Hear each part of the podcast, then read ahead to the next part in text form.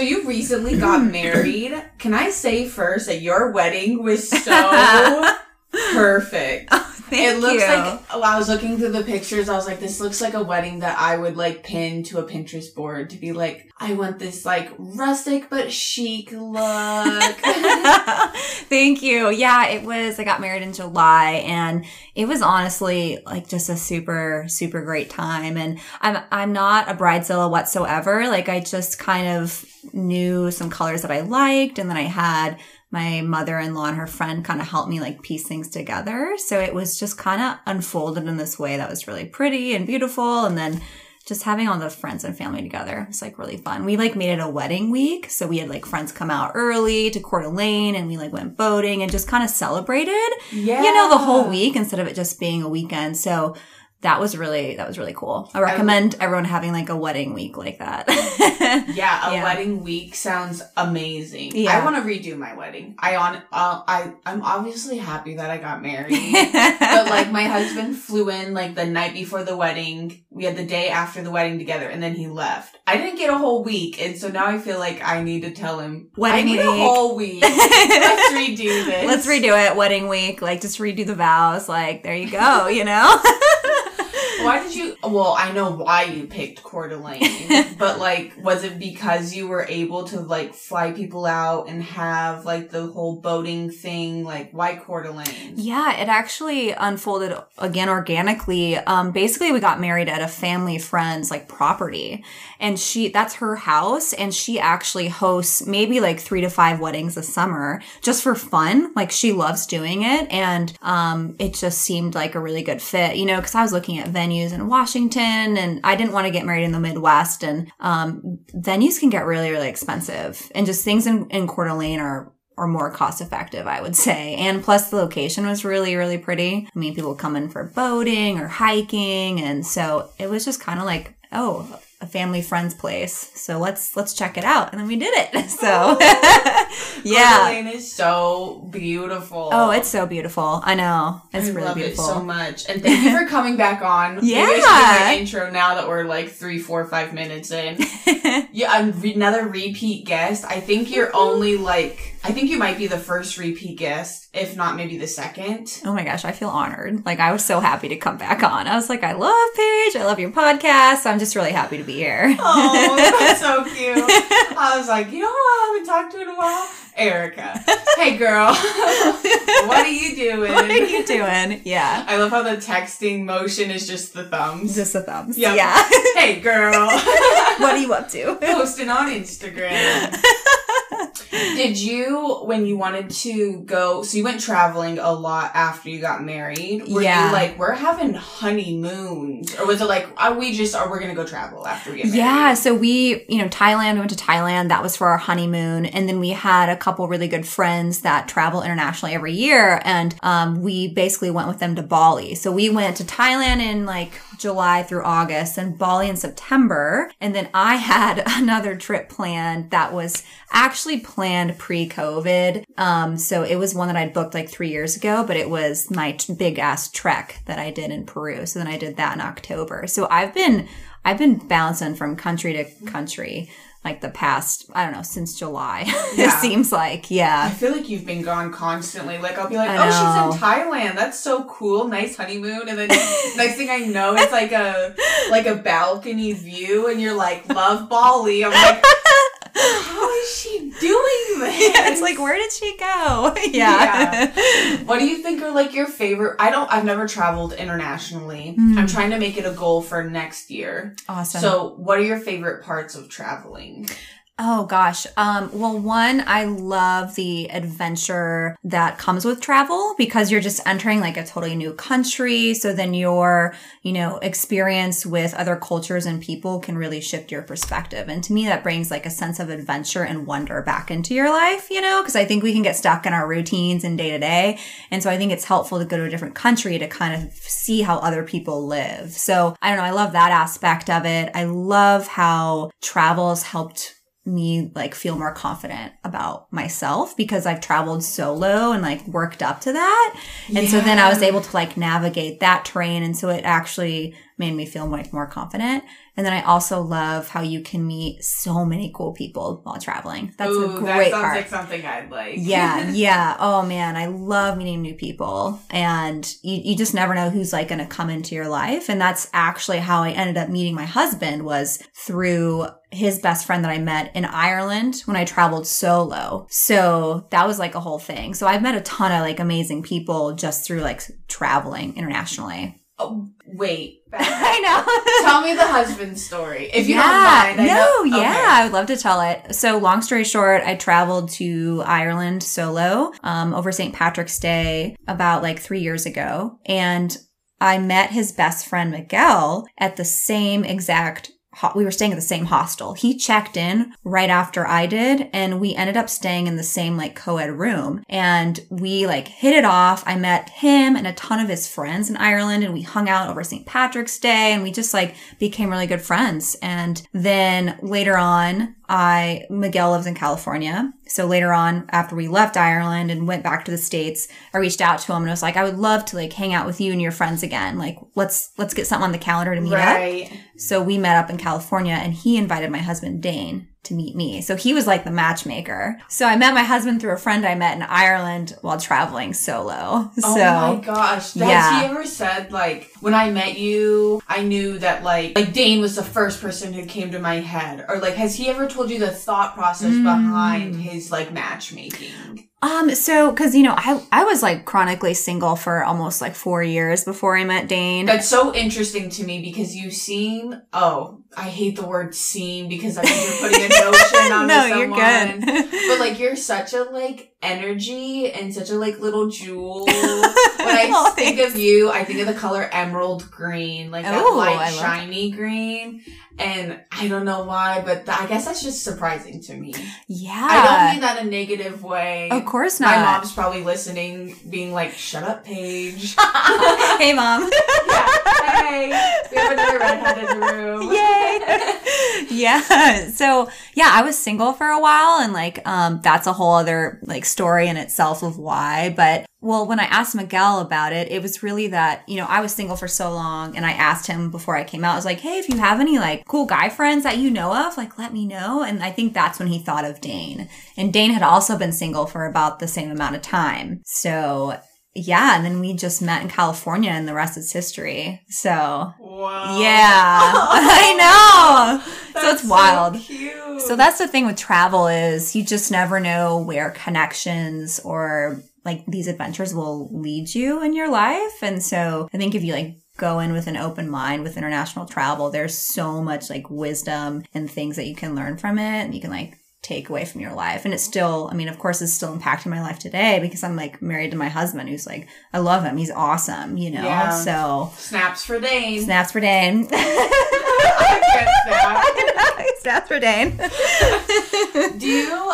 I think I would have a lot of anxiety if I traveled alone. I don't know why. I think I do. Actually, I think I do know why. But did you feel like you kind of had to like push yourself through maybe not necessarily a fear, but like an anxiety of I'm in a different country all by myself, you know? I think we kind of talked about this when you went on your ayahuasca trip. Yeah, because I traveled solo to well, so I traveled solo to Ireland and Peru, and then before that, in my when I was in my corporate job, I was managing 14 states, so I would travel solo a lot in there. So I think that what really led me to first like book that solo trip to Ireland was I was doing a lot of travel and I would travel internationally with friends. Like I think that helps at first if you're able to go like with a group that you trust to, to really get the feel for like how to navigate things there. I think that helped me a lot. But yeah, when when I booked my solo trip to Ireland, I honestly was just really excited because I feel pretty safe in European countries. So if you are going to travel solo, go somewhere that maybe you feel like you might feel pretty safe in. You know, like if you're going to go to like Brazil solo, you know, or like South America, I think that there's things to really look out for. But I felt really safe in Ireland and I had like planned it out and I and I was going to meet up with like my friend's grandma at one point in Belfast. So I stayed with her for a couple days. Oh, so that's cute. yeah, yeah. So, but I know that if, you know, someone's listening and they really, really want to explore solo travel, just know that there's so many solo travelers out there. And a way to make it feel safe and easier is to also stay at hostels as well because you will meet a lot of like-minded individuals because it's like all these solo travelers just coming together to stay in this place. Right. So I felt like that was really helpful as well. Yeah, it would be nice to have someone else who's like, well, I'm also here alone. I have a friend who went on a Europe trip and she went by herself and she said you find people who don't already have a niche and you kind of like make your own Yeah. together. Like you and Miguel. like me and Miguel and like all of us, you know, we met at the hostel and we hung out. We had like the most like phenomenal time together. So I think if you go to those European cities and explore, like you're going to be safe, just be like smart, right? And then you're going to meet people because so many people travel there, like just to explore, like solo travel. Right. So yeah, Huh. yeah. What would you say is something you do to like prioritize traveling? Because I feel like I Yeah. put it off where I'm like, oh, I'll do that another year, I'll do that another year. And now, like, from the initial time I got the idea to travel, it's probably been four years. Sure, sure, definitely. So I think for me, what has helped is I actually like book travel out like a year in advance or so. I get pretty clear on, okay, what are the top three places I want to visit? And then I kind of start looking at booking things out. How long do I want to go? And set a, set a date for yourself. And then, then you can start booking from there. Because I think that the more you prioritize that travel and book it out in advance, the more likely it is to happen. So I found that, you know, I was able to take three week international trips every year, even when I was in corporate. And I found out how I was able to do that wasn't necessarily due to the, like, how many vacation days I had left, but the suit, like, the earlier I booked it out, the, that's like more negotiating power, like with your employer. You're like, hey, I really want to do this trip in a year from now. Um, it's really important to me, this X, Y, and Z. And I found that my employer was always like, they were always able to negotiate with me to figure that out. Cause I know that's, that's a driving factor for people. It's like, I only have so many weeks of vacation. Dude, plan it out in advance. Yeah. You know, just, just find, like, book the dates, then book like the flight, and then start looking at where you want to go. That makes sense. So definitely planning it out is a big key. How do you pick the countries you go to? Whatever your heart calls you to, honestly, you know, I knew I'd always wanted to visit Ireland because I'm Irish. So that was like a top for me. Yeah. So really just wherever you really want to explore. Yeah. Yeah, I was gonna say you probably looked like a local when you went to Ireland, but now I guess if you are Irish, then it makes sense why you would look like a Dude, local. it was crazy. Surprisingly, I didn't see too many other redheads, and people were coming up to me and like, "Oh, are you local from here?" I'm like, um, "No, I'm, I'm from the states." I found out there's actually a higher population of redheads in Scotland. Yeah, because Oh. there's always there's also Irish that have really dark hair and blue eyes. So there's like different. Yeah, so I was pretty surprised by that. Me too. Yeah, I know, right? I feel like I, I feel like the idea of a leprechaun has tainted my idea of like what Ireland is. yeah, Oh my god. yeah. I heard read on your questionnaire when you went to Peru that you had to make your own uh period product. Oh my I God. laughed. I had like I felt like I read that and then I like I my eyes turned to like a movie of you being like, "Oh my gosh, I don't have anything left." And so Oh now my I want you to yeah. tell me the story in all its glory, please. Yes, because okay, so for anyone that's listening, I just got back from Peru again because I love Peru. I was there for 14 days, and during those 14 days, there was a six day trek that happened. So I basically went hiking and backpacking with my brother. We had a guide and everything. Highly recommend that. So anyway, um, basically the gist of the hike is we hiked 60 miles and we hit elevations up to like 16,000 to 17,000 feet. So this was probably the most physically and mentally challenging thing I've done in my life. So I can like get into that another time too. But basically the, a lot of things happened during this hike. Like, Okay. like every day was joy and struggle.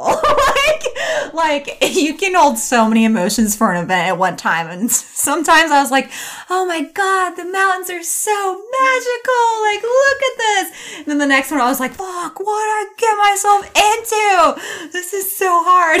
so, um, so one of the things that happened is I underestimated the length of my period. I thought that my period was going to be done by the time the hike started. No, Mother Nature had a different idea of what was going to happen.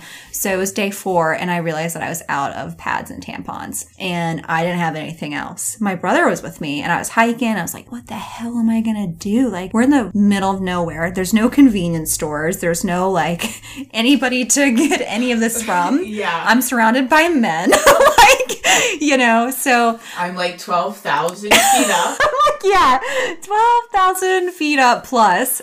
So my brother, I figured out he brought a first aid kit. And so I went into his first aid kit and I literally like jerry rigged and made my own pad out of like sterile gauze pad, like all these like absorbent pads that were in this first aid kit. And they, I even made like wings for myself, you know, like with like the white adhesive tape. So I had to like tape it all together and made wings and I was able to make myself a pad. It worked. It worked. I mean, that's like ingenuity at its finest.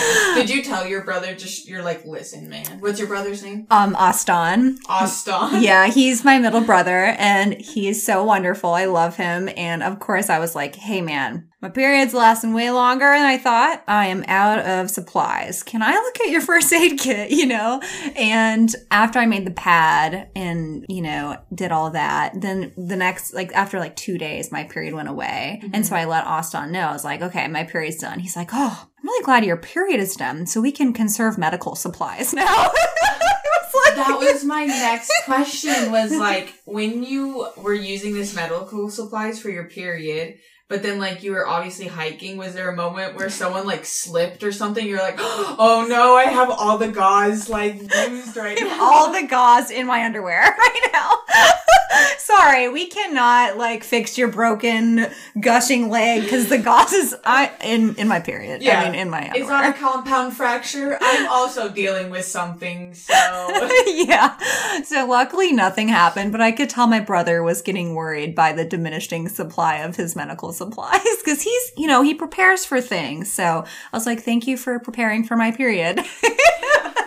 yeah. when he was putting it all in, he probably had didn't even think about your period. I, know. feel like men are just like, whatever.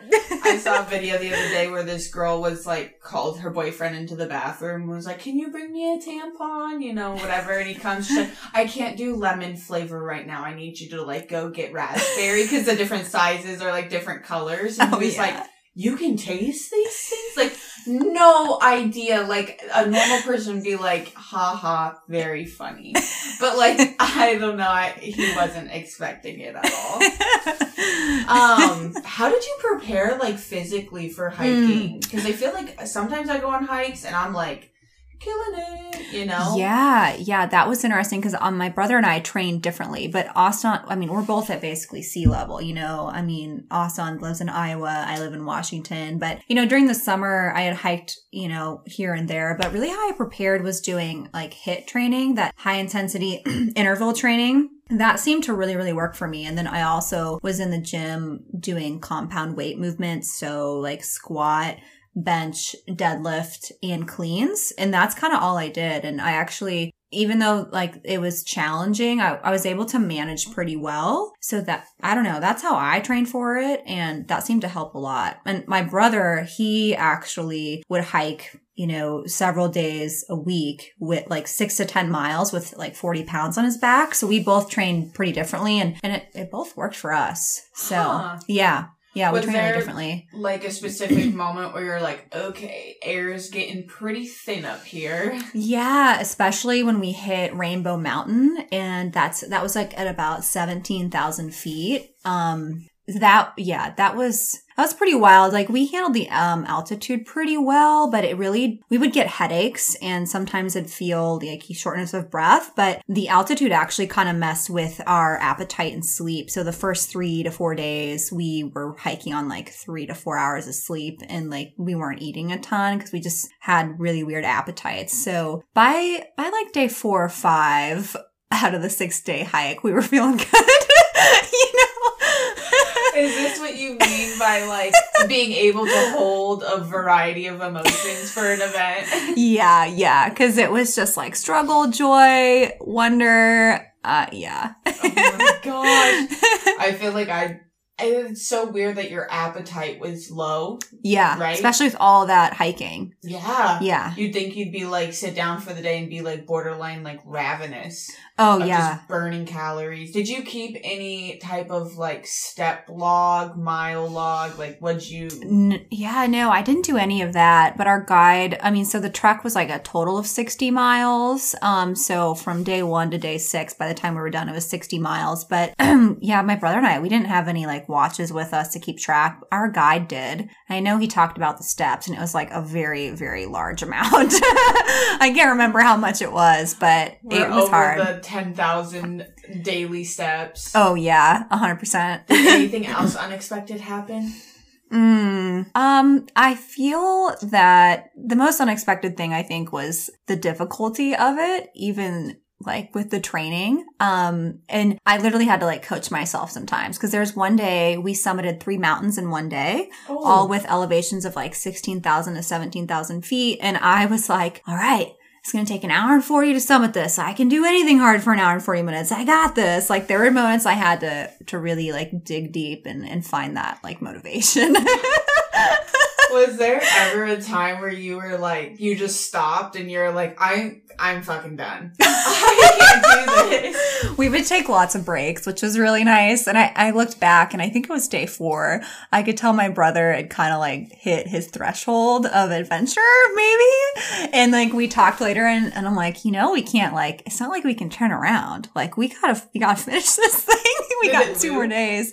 It was, uh, it looked like like a horseshoe because we hiked around um, the Ausangate mountain range. So it's like part of the Andes and then up through Rainbow Mountain. So it wasn't like a connecting loop, but it was like here, like a, horseshoe Right. Yeah. So, it you're like wild. close to where you started, but not at where you started. Yeah, I, we were at a totally different. So we started at a different town and we ended at a totally different town. So, but yeah, it wasn't like we could turn around. You know, like we had to. I was like, we, we got to finish this thing, man. Literally keep going. we got to keep going. Unless you want to set up a tent in these mountains and just live here. Oh man. But I got three weeks until I need another first aid kit. yeah, right. Exactly. That's so funny. When you got to the town, the second town, like, so you're done, was there a moment of like, you know, your brother had hit your threshold, you had to use his first aid kit, like all these little micro events had happened that you were like, oh my god, I'm like back at civil, like that, like moment, you know? Yeah, it felt well. I felt it felt really good to complete that track, even like with all the challenges that we face with you know our appetite, or sleep, like just the physicality of it, and like my period, like you know heavy period days while hiking ten plus miles. Oh, rough, man. Yeah. Um, but it, it felt really good to get to the town and then like we had lunch and there were some hot springs there that we were like gonna jump into, but we were like so tired that we got in the van and they just took us back and it was like a four hour drive back. So we were just like we felt really good to be done and to be able to like be like okay we did that like looking back now i'm like really glad that we did it you know Right. i'm like okay that's cool i can do hard things Yeah, it's Yeah. like a, you've added to your baseline where you're like, well, I trekked 60 miles through Peru, so like X, Y, and Z isn't really that hard, is it? Yeah, yeah. And I think that's something like when we continue to do like hard things that are emotionally challenging, like you said, it kind of expands your capacity to take on things that maybe you thought were really emotionally challenging, but you find that they aren't as bad. I, I don't know. Yeah, I think it does kind of expand your capacity. But then um, I'm also kind of like, okay, I'm just kind of ready to settle in at home and, you know, like not travel for at least six months. You're yeah. like, I'm adventured out for a second. for a second. Our yeah. stateside adventures will be perfectly fine. yeah, for sure. I know you also said that there's like a huge lack of consumerism in Peru. I want to go to Europe because, like, obviously Europe's great. Europe. But I also want to go to countries where, like, you are expected it's like the norm to survive on less because Yeah. sometimes i walk around my house i'm like look at all like look at that snow globe right there like what is that doing you know what i mean Yeah, yeah. Yeah, so the like one of the coolest things about the track besides like the raw just like untouched beauty we saw was the communities that we met who live deep in the mountain valleys. I'm talking days and days away from any kind of town. And I might butcher the name of the people, but it's essentially they're called like the the Quechua people and they are descendants of the Incans. And so essentially they have no running water, have no electricity. They live in stone and mud huts and they have large like pieces of land that they all have some form of like alpaca or llama that they're farming, you know? So I'll- you'll see just like wild alpaca and llamas like all throughout the mountain valleys, you know, like on our track. And so meeting these people was,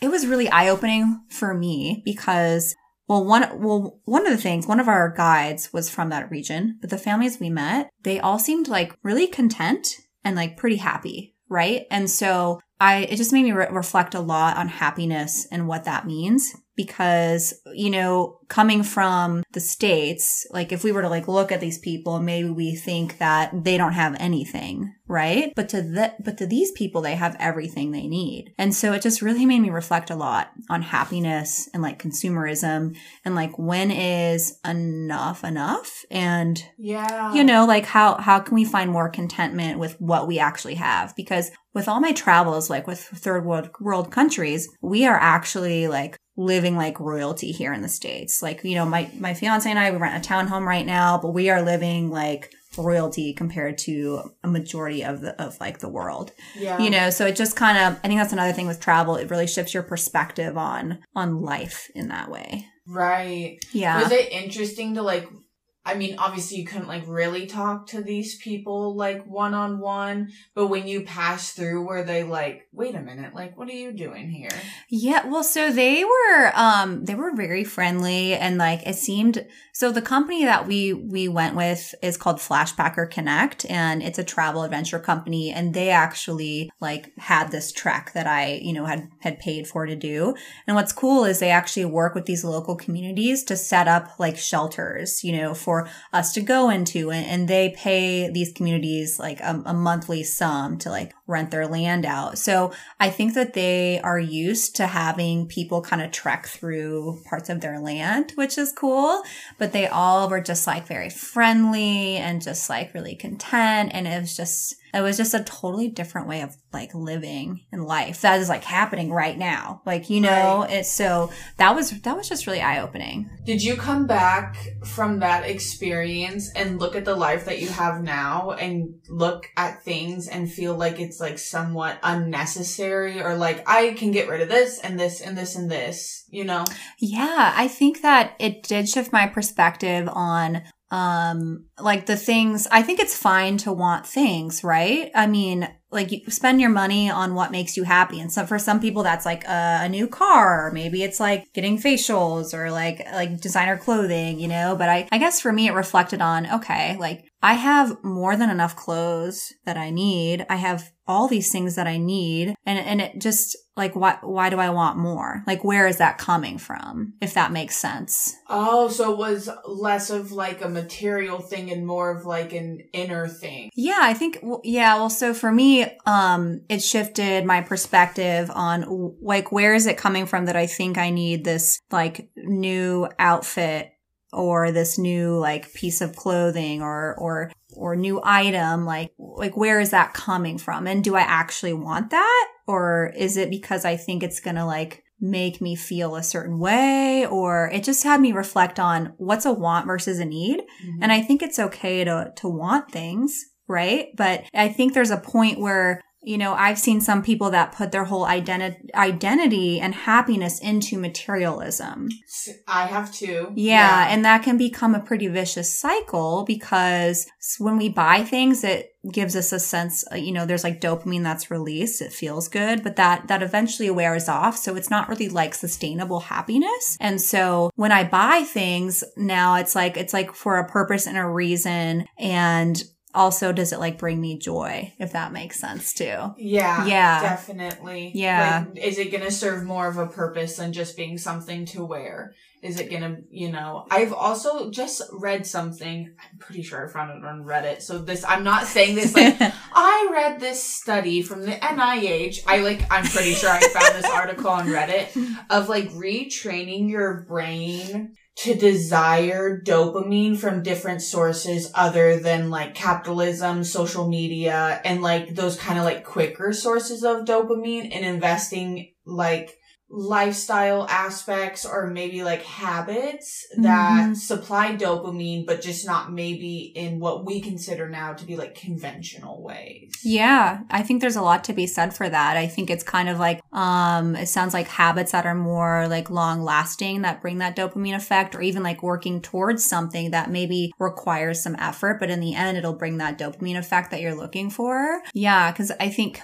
I don't know. I just have like a member of my family that I've seen just like collect things and things and things and things. And there's just like a never ending cycle. And then it's like they're not really happy. And so I I just think that we, we can be happy with what we have. It's just a matter of like finding that contentment in like the now and the here and now. I think it's really about like cultivating that contentment and that like gratitude. I know it's a huge buzzword, but it, it is proven to like create new neural networks in the brain for you to like focus more on like the positive things in life. And so, yeah, that just meeting those people, um, it was, it was really eye opening. I was like, what does happiness actually mean? Is it actually a bigger house? Is it actually a newer car? Is it all that, like that American dream stuff that I think leaves a lot of people feeling less than and like not fulfilled?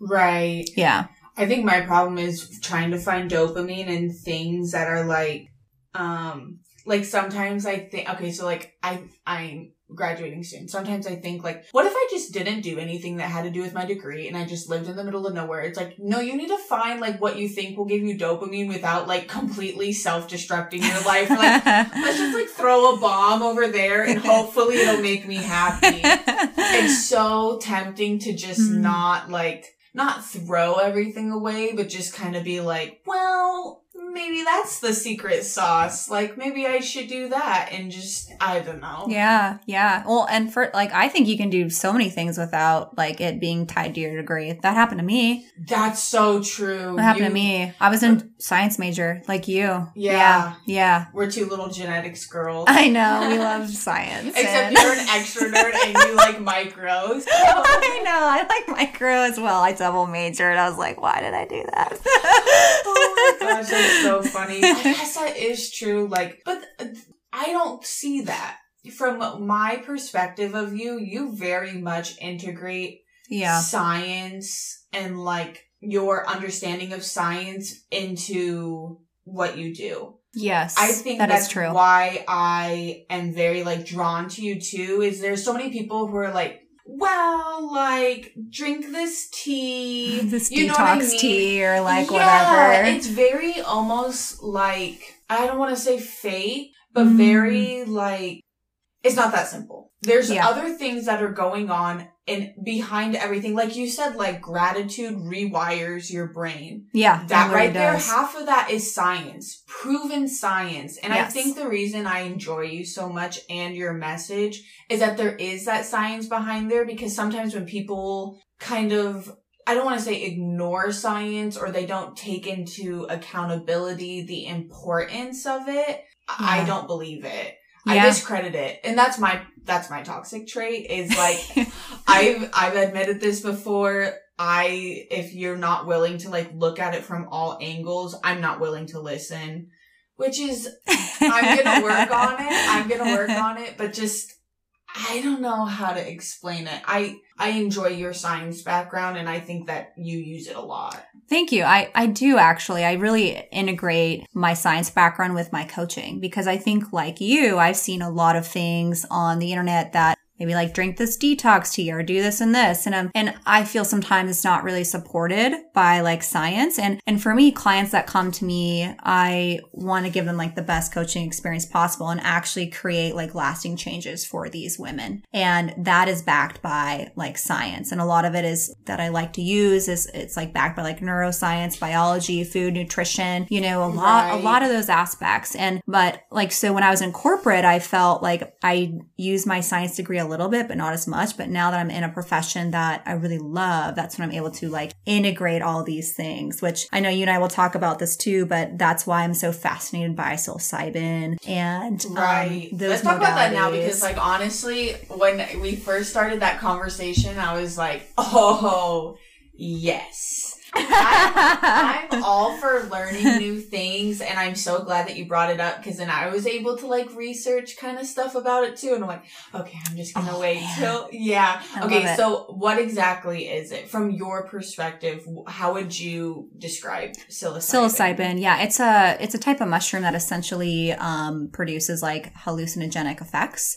Um, that can be like visual, like you can see visuals, things of that nature. So essentially, psilocybin is like quote unquote a psychedelic. And there's so, it's so much more than that. And so, um, there's tons of history behind psychedelics in general. They've actually been used in civilizations for thousands and thousands of years, even like dating back to like Egyptian times, Aztec, Incan times. A lot of it was used for religious and like sacrament purposes, mm. but it was like a way for them to like communicate with like you know their their gods in a sense right so it's actually been used um, quite like frequently throughout history because i think humans we have a natural tendency to want to kind of alter our consciousness be and I'll bring it up in, in a different way too. We're, we're actually altering our consciousness every day through coffee, through marijuana, through alcohol, alcohol. through medic oh, prescription drugs, you know, medication. That's a good point. I didn't think about prescription drugs. Like if you're taking Adderall, yeah, that alone is just wild. Yeah, yeah. So I think that kind of humans innately have some kind of desire to alter their consciousness. And so there's a lot of stigma though behind psilocybin, you know, and so I think one reason I really also am fascinated by like Peru and the culture there is um like ayahuasca came from there, right? And so a lot of like the and and I, am pretty sure they also use psilocybin as well. But what happened was um, the Incans were using that, and when the Spanish invaded, um, they were a lot of Catholic missionaries came in and just like decimated the culture, and they basically outlawed any type of medicinal uses for psilocybin or anything like that for a lot of different reasons. But it's just fascinating because also when you're in Peru, um, you'll see there's all these like Catholic churches and all, almost all of them are built on top of like an Incan temple that was like demolished. What? Oh yeah. Cause like the Spanish didn't, they, Spanish had their own God that they wanted the people to believe in and they just wanted to destroy the culture. So ever since it feels like the beginning of time, there's been a stigma around yeah. this type of medicine. It's it's not until pretty recently that that stigma is starting to shift. Right. Towards looking at it in a different different way. I mean, they're even looking at it for well, I read that it's mostly used to treat depression, anxiety, and substance abuse. Is that right? And PTSD as well. Oh, nice. Okay, yeah, there's that's a great conversation to have. Yeah. Do you how? Yeah, so they are they are studying. So first off, there's all these studies going on with like Harvard, John Hopkins, like um Stanford. There there are huge universities and big name scientists that are actively doing research and they the research that's coming out is absolutely like like phenomenal. Um so there's an area of the brain i think i talked about this last time called like the default mode network. Right okay. Yeah yeah. So essentially this is like a region of the brain that i want to call is kind of like our ego mind. So this kind of allows us to interact in our day to day it's like the everyday waking level of consciousness. But what they're finding is that this area of the brain if it's really hyperactive um there that means like people can be like like either like really depressed or stuck in like ruminating thoughts, really like negative thoughts. There's a lot of correlations between this default mode network and the quote unquote like mental health issues of the world. So it's either with like a decrease in connectivity or hyperactivity. What psychedelics do is they boom, shut that down. They basically like, it's like a reset for your brain. So essentially this default mode network, think of all of the habits that we have. Every time we have it, we, we create a habit or a way of being or thinking. It's like creating like a groove in your brain, like continually, if that mm-hmm. makes sense. Like it's kind of hard to get out of that.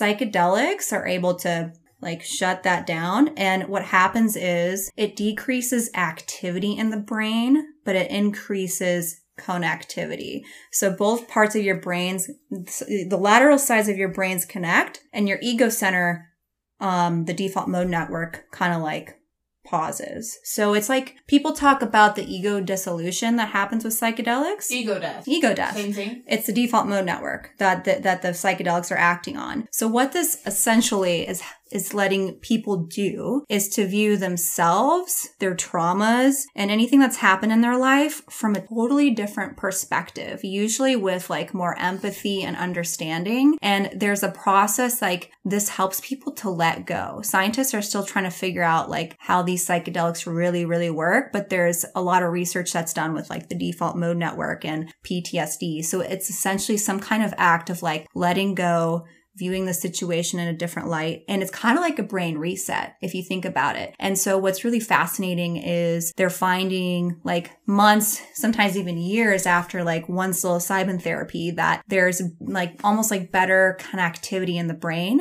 And um, a lot of these people are still having like um, they're still feeling really I, I, would say well, like their, their depressive sy- symptoms aren't as high or there's like a different way of being that they're like emulating. So it's honestly like the biggest reset.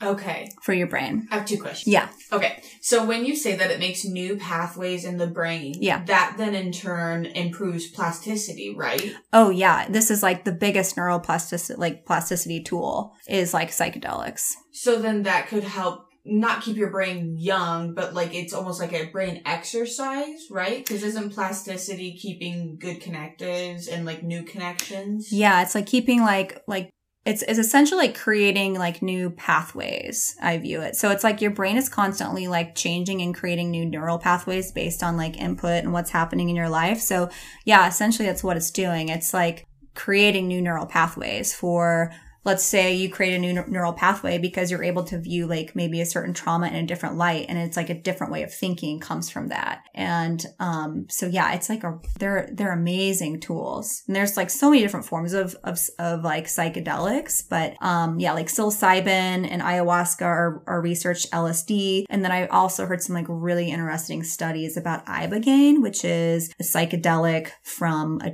like basically tree bark out of Africa with like um, soldiers that have severe debilitating PTSD. Interesting. Yeah, yeah, it's really really fascinating um, because yeah, so I could. okay, wait. yeah, I know. I was, you have a question. question.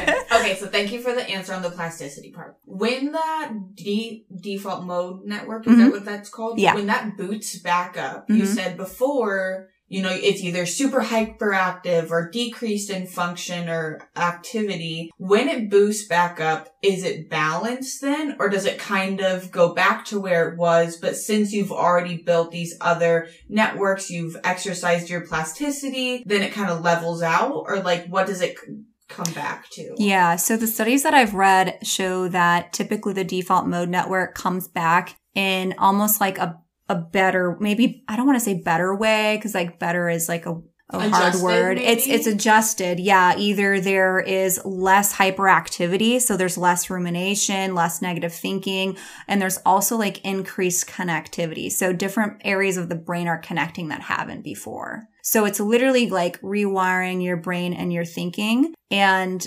um it's this stuff is fascinating and to me i i think we all have a right to explore our own consciousness it's pretty frustrating to me that this stuff is still illegal besides like i know we'll talk about it but in oregon starting in january right. it's going to be legalized to get yeah, january that's in january it's quick. coming up quick i didn't realize it was so so fast yeah so that'll be legal to get like you, you have to go to like a facility to get psilocybin mental health therapy but um i i I'm hopeful that at some point this stuff will be legalized. And I actually heard a really great quote from the Huberman Lab podcast, which I listen to a lot. yeah. You know I have the big, yeah, I have the biggest crush on Andrew Huberman and Lex Fridman. Oh my god, I love Dark those haired, intelligent men. oh.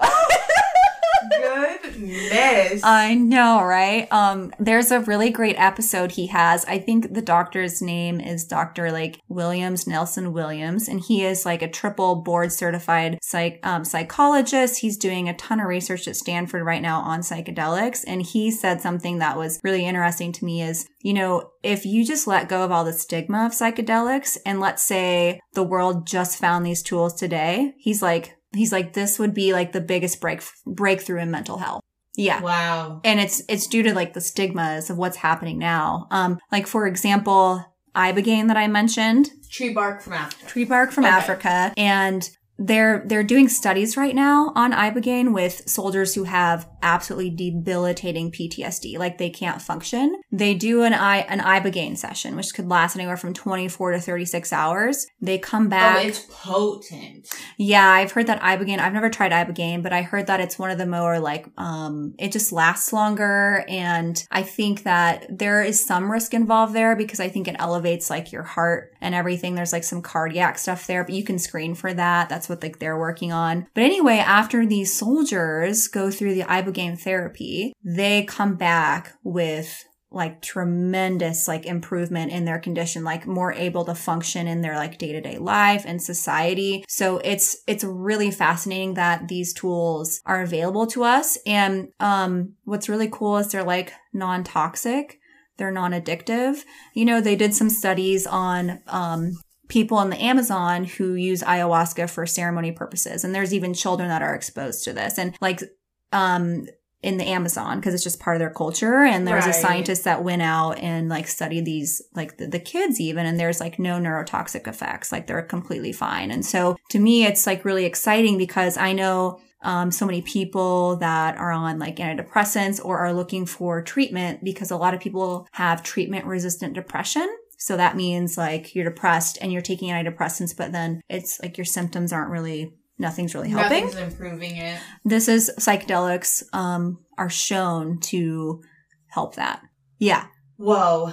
I'm thinking about the children um exposed to it in the Amazon. Like Yeah. what if they had a certain traumatic event, whether that was like physical abuse, sexual abuse, and they were able to reap the benefits of this medicine and then they were they they could save themselves like so much time and so much emotional stress and further trauma if Yeah. you kind of like just nipped it in the butt. You're like, okay, we know that something really bad happened and we're boom. yeah You know, like I'm talking years off of someone's life, like people's life, they spend years just kind of like lost in this abyss. And Yeah. it's almost just like pulling their head out of water in a way. it it is and it's it's um I, like he also said like with ibogaine this board certified psychologist I cannot wait to listen. oh I'm it's like, so great what do I have Oh, to do today that I can like listen to I this rec- podcast? I recommend it so much for anybody who's interested. But what he said about um, ibogaine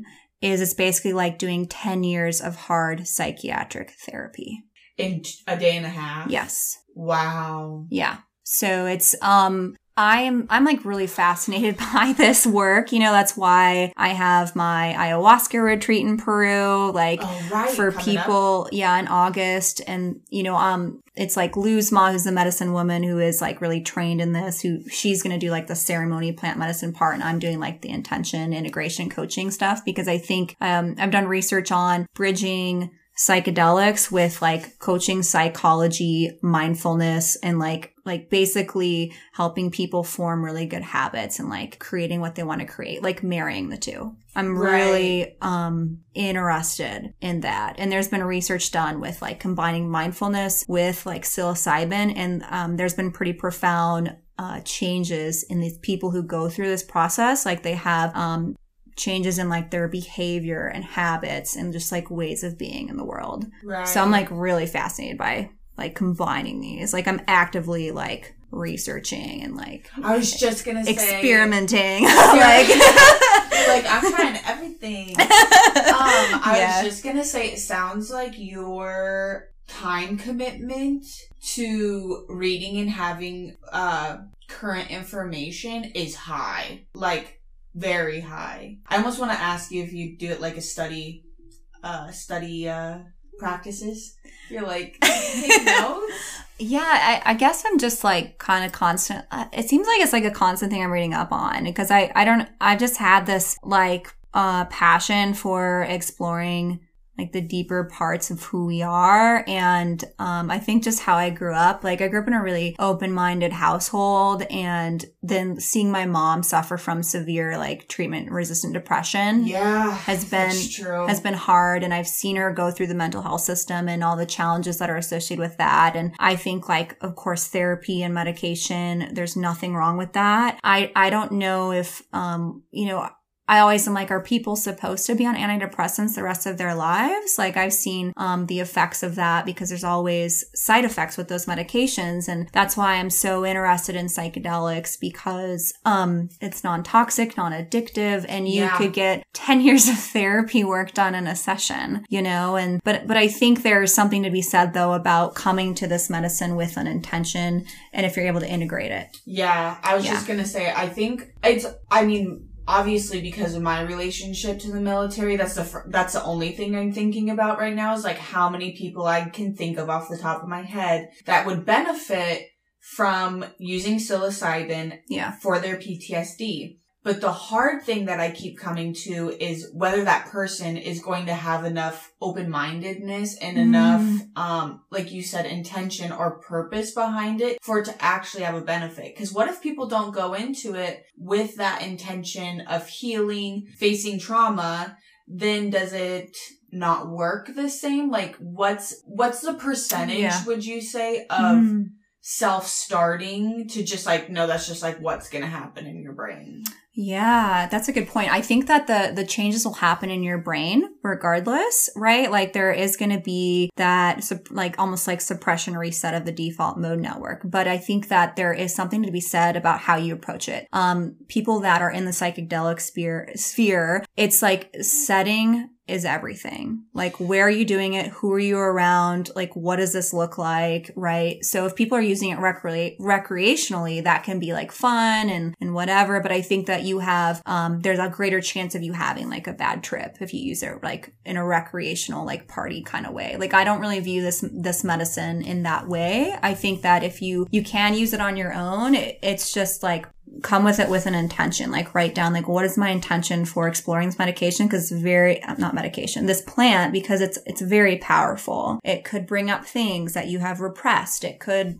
bring up a whole a whole spiel of things right? And it's just kind of like sitting with it and like what's my intention? And setting. Very important. Very important. Yeah what do you think i mean people ha- can come with intention but like what are other common misconceptions about psilocybin that you think are detrimental to like its progress and like future studies or do you think that it's like america is pretty okay like we're with it Hmm. Yeah. So what do I think for misconceptions around psilocybin? Well, so I think I think one is like the stigma around it. Like if you have some kind of like lasting stigma around so like psychedelics or like you think it's a bunch of like I don't know. I think it comes all comes down to like how you approach it, you know? And um I just think that there's misconceptions around um you know if you have like a bad trip, like what that means. There's misconceptions around that. And I think it really just comes down to how you approach it,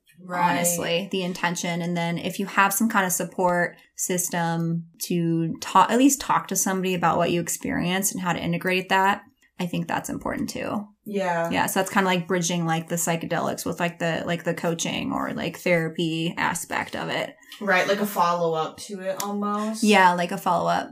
Yeah. I think that's what kind of like not puts me off. I'm like open to the idea and like research is amazing, but like you hear about these bad trips that people have and you're just like, whoa.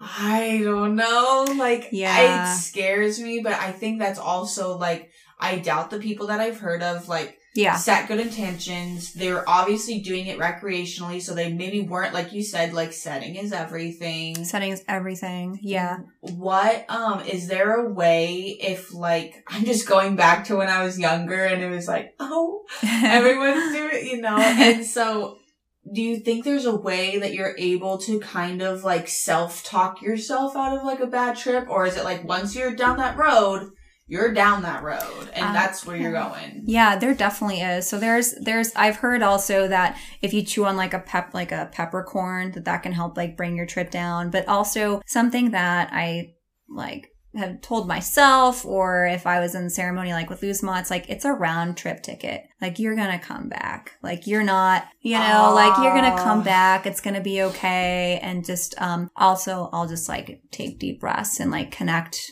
like with my body and just be Mhm. like, what is it that um the medicine wants me to see right now? Like why am I seeing this? Like and typically maybe it's like some kind of thing I've repressed or something like that. But in my experience, I've had I've I've hardly had like a bad experience. It's um it's really fascinating when you take psilocybin what happens. Um you connect way more to the present moment. I've had almost nothing but like feelings of like love for like humanity. Like it makes me want to just help other people. Like I, I don't know, it's it's it's really incredible. It kind of makes you realize what's really important to you in your life and like who's important to you and why. Yeah. See, we have these conversations even when we had the conversation about ayahuasca. We'll have these conversations. I'll be like, yeah, I'm going to do ayahuasca and my PTSD and depression's going to be healed. And now we're having this conversation about psilocybin. It's like when I'm in the room with you and you tell me about all these things, I'm like, oh yeah. This is great. And then you leave and I'm like by myself and I'm like, oh, I'm scared. I'm, I don't want to do it. I'm chickening out. I don't want to do it. I, Yeah. I, where did I? I guess I just don't have the courage. I don't know. It like I'll talk to you, I'll feel one way, and then you leave, and I'm like, mm, I don't know. and and that's okay too because I think that you have to be one you want to feel like pretty called to it and I think it's normal to have those feelings of like what am I getting myself into just because of the stigma around it like the counterculture and everything. My advice is like if somebody's really interested in trying psilocybin like like start with low doses. Like you can even start with microdose doses of like 0.25 grams to like 0.5, you know, and I even think like 1 gram psilocybin is like a nice way to ease yourself in to see like how you interact, like what kind of things are brought up or are happening for you, like Yeah. in that time. You know, like you don't have to go the full like heroic dose of like three, four grams. You don't have to do that. That seems Yeah. like so much. That's another popular thing that I've noticed in probably the last two years up here is that like everyone is so casual about microdosing where they'll be like, oh yeah, I microdosed like all last week. And it's like, wind up. Wait a minute. What did you say? yeah, yeah, I know. It's like it's um there's a lot of popularity around microdosing and and actually like Silicon Valley, a lot of people that are in the tech world actually microdose, and it, like a lot of like our our technology that's created has been created based on people who are on like psychedelics or microdosing. So microdosing has been shown to have a really good benefit actually. So you can start with like 0.25 grams. It's like a little capsule, and so you can get capsules that have lion's mane in it along with it, which is a really great mushroom for like just like your brain and like B3. So there's really great capsules you can get, but, and there's so many different protocols and how to approach it. Some people do like once every three days or it, there's lots of different protocols, but it's like, it helps you to feel more euphoric, happier in life. Creativity increases. Um, typically depression, depression symptoms decrease. Some people are able to sleep better. You feel just more connected to yourself and other people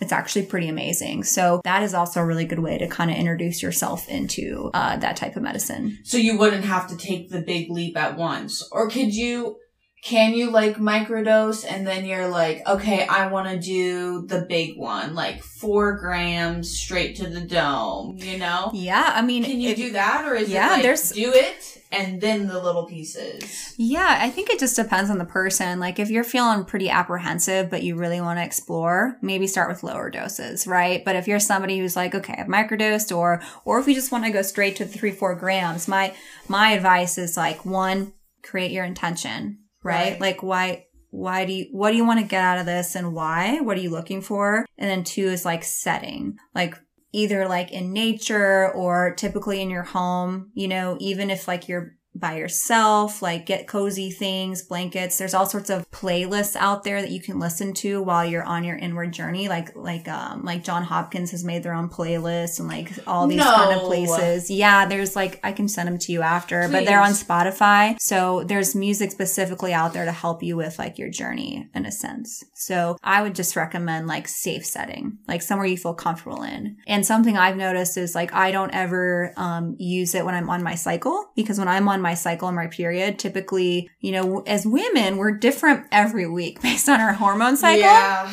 When yeah. I'm on my period, I, there's just a lot more things that come up for me, you know? And so I know like for me, it just puts me in a different state of mind around my period. So that's something I recommend for women is like, don't do it when you're on your period. oh my god. It's a different, different experience. I would have never even thought of that, to be honest. Yeah. Like you're just your hormones are totally different, so your emotions are gonna be different, and then yeah. you're not at a baseline. Yeah. I yeah. think your baseline is two weeks after your period, right?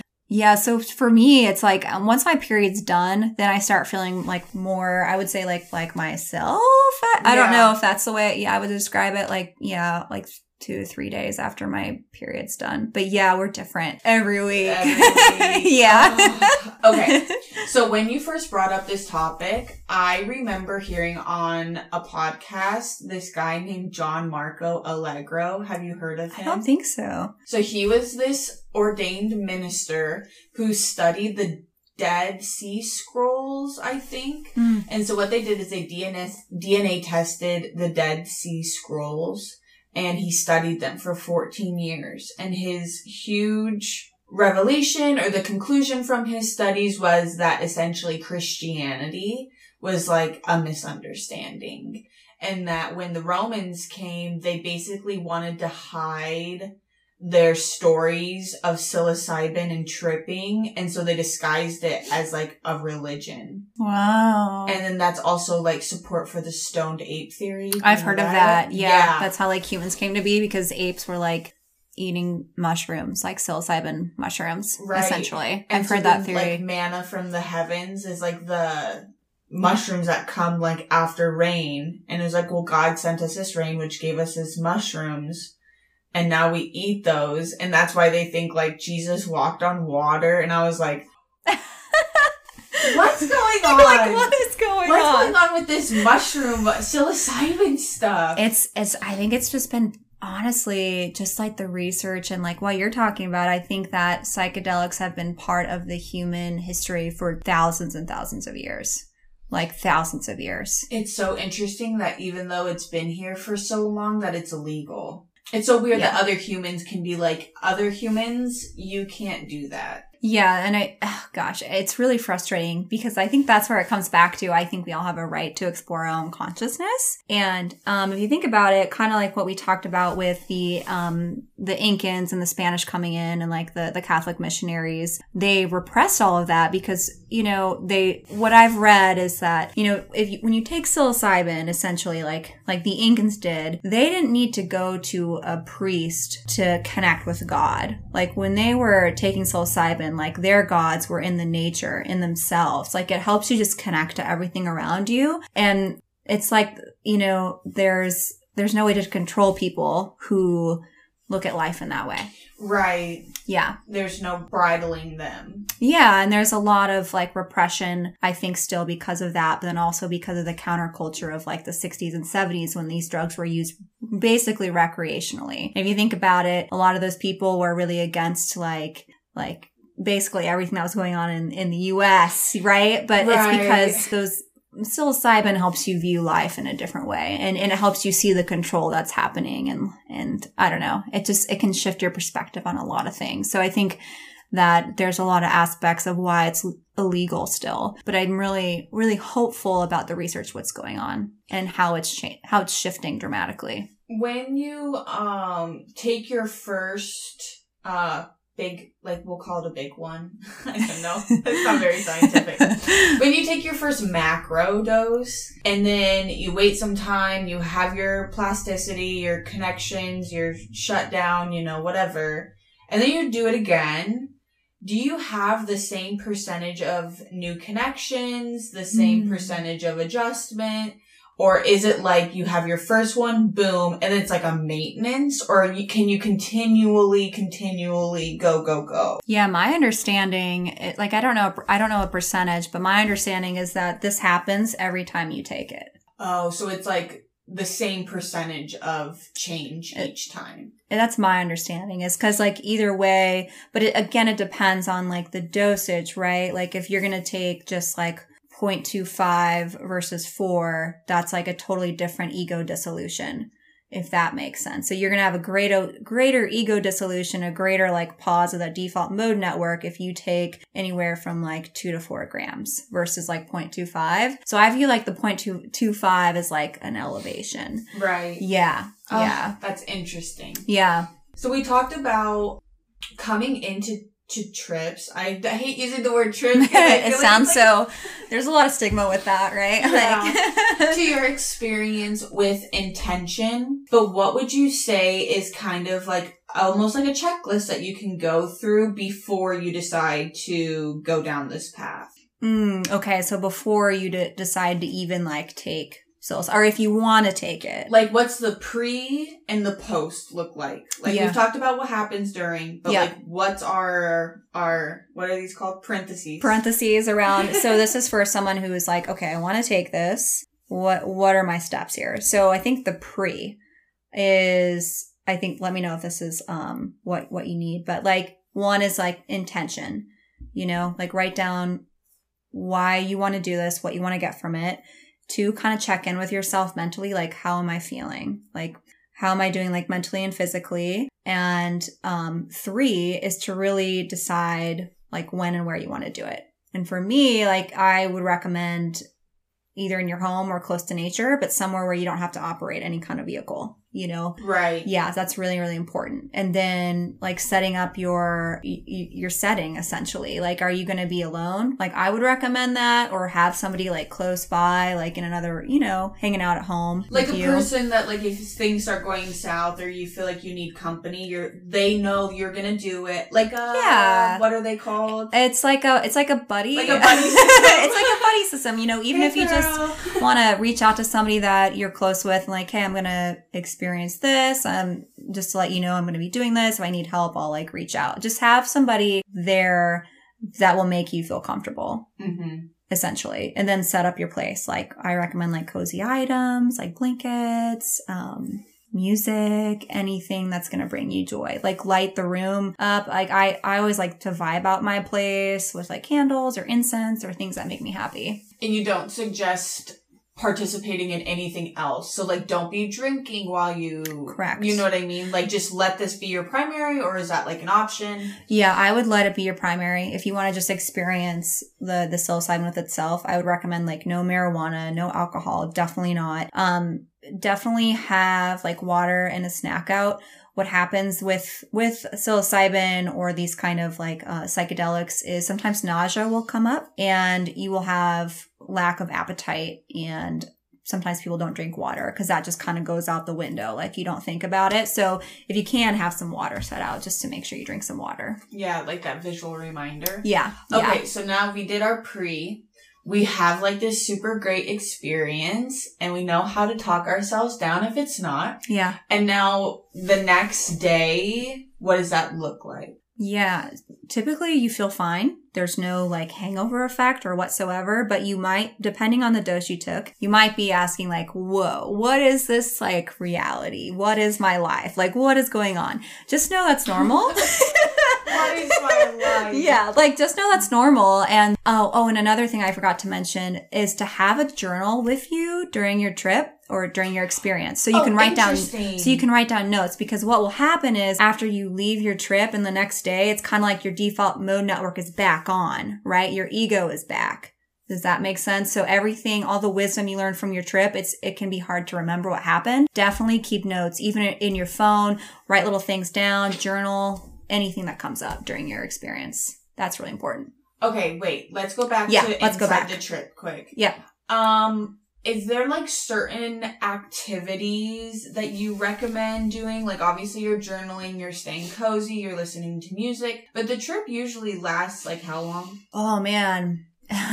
Depending, it could last like six plus hours. So it's So like a, a while. yeah, you gotta, yeah. So like what are like trip approved activities? I don't know if that's a dumb question because when it came out of my mouth it sounded kind of dumb or felt dumb. but no, you're totally good. So, uh, you're basically just gonna want to like lie down and get cozy. Like there, you're not gonna want to like, like run around or do anything. If you're in nature, I do recommend like bringing a hammock or something like that. Like you're just gonna want to chill. So the activities like that I, I recommend are either a journal just to jot down anything that you feel is worth remembering, or even you can pull up like a notes section on your phone and just kind of like write them write some things down. But other than that, I mean, music, blankets, you're you're gonna kind of want to lounge. Or if you take a lighter dose and you're hiking through nature, like hiking is okay, you know. But it, just when you get if you get to like one one and a half plus grams, you're gonna want to like take it easy. chill it out. Yeah, you're gonna just want to lay down. Okay. Yeah. That makes sense. Okay. Yeah. Let's go back to post now. Yeah. So now you don't you don't know what your life is. or you're like, I learned all these things. Like, what is, what do I do here? So it's, it's to me, like, I'm still honestly reflecting on like my experiences. Like, to me, just be open to the lessons that are going to keep coming to you in your life after the experience. So, um, so post, just give yourself some, some grace and just some, some space to kind of like think about your experience and if there's anything that you learned that you want to do things differently in your life and you can kind of start that process of like integrating. And you can do that through like journal prompts. You can um you know still work with your default mode network through like meditation mindfulness. That's another tool that actually helps to like with your default mode network. There's things you can do to to begin to integrate. But, you know, my advice is like, what's, what's like one lesson or one big takeaway? You know, even if you just had one thing from that, that's, that's going to be medicine for you in your life. yeah. Yeah. Oh, interesting. Yeah. The next day I feel like I would just be like none of this matters. yeah. Yeah. You kind of look at things and like, whoa, okay. Life But is you- weird. You help people post in pre, right? Yeah. So essentially, so I have my, my, my coaching that I do and, you know, Yes, I I, have- know some of your clients and they are literally in love with you. oh, that's so sweet. Like literally the first time I met one of them, they were like, You interviewed Erica and I was like, Yeah, like Erica's my gal. And they're like, She's my coach and she has completely transformed my life. Aw, that's like, really sweet. so sweet. it was it was cute. I was like, Oh, that's Aw, good. I love that. Yeah. So, I mean, of course, I'm going to have my, my normal coaching packages. Like I, I'm a life mindset wellness coach for women. And, but then I'm going to have another offering, which I'm already like working with a client on right now. So it's very exciting is basically helping them pre and post. Like, let's say you're interested in working with this medicine. So this package is bridging, like I was mentioning, like psychedelics with coaching psychology plus like neurobiology, et cetera, et cetera. So it's like I help people come in with like an intention and really work with them on setting and set. And then we talk about any obstacles that might come in the way, like bad trips. What do you do when this happens? Like having a game plan. And then after their experience, after that, I help them process and integrate. And then we create steps on what they want to change and how, essentially. Wow. So like integration, which is a big key part of like this medicine. So I'm like really, really excited for that. So, so yeah, if anybody is um, listening to this and interested, um, you know, follow me on Instagram, Erica Day Coaching. Yeah. I have like my website, all of that. And there's also other ways you can like work with me. So, um, there's a speaking engagement I have. Yes! Yeah. I'm So excited. I'm very excited for the opportunity. It'll be really great. It's in January, end of January in Tacoma. It's through Pacific Northwest um, Women, in business. Women in Business event. So, um, if you're listening to this and you're just a professional woman that's looking to like collaborate with like-minded women and uh, really just get some really cool takeaways for you in your life, this is a really great event. Check it out. I'll be speaking at it. Woo! And then on top of that, I have, of course, my retreat in Peru in August for ayahuasca and wachuma, but it also um, incorporates lots of like adventure and travel and shopping and all the fun things. So there's 10 spots. And then, of course, if you're interested in working with me, I'm a coach. So hit me up. got so many things going on. I'm so excited for you. Thank you. Yeah, it's just kind of unfolding, you know? So, yeah, it's been so fun to watch you since I like first met you and like all the things you're doing. I'm like, oh my god, it's like watching you grow up almost. Thank like, you. She's really coming into all the things that like speak to her soul, and it's like so inspiring. I feel like a plant that's like slowly blooming, like a little sprout, you know? Yeah. Like You're like winding around. I'm like a little coaching sprout, just like Hi guys, I'll take you and you. I'll take you and you and you. So funny. Yeah. Thank you for coming again. Yeah. I appreciate it. Of course. Oh.